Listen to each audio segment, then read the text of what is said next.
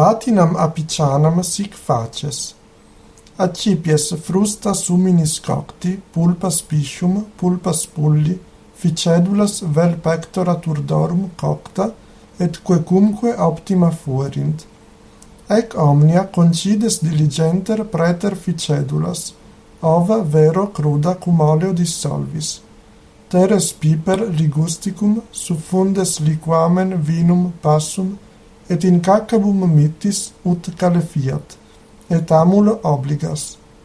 Ante atamen pulpas concisas universas illuc mittes, et sic bulliat.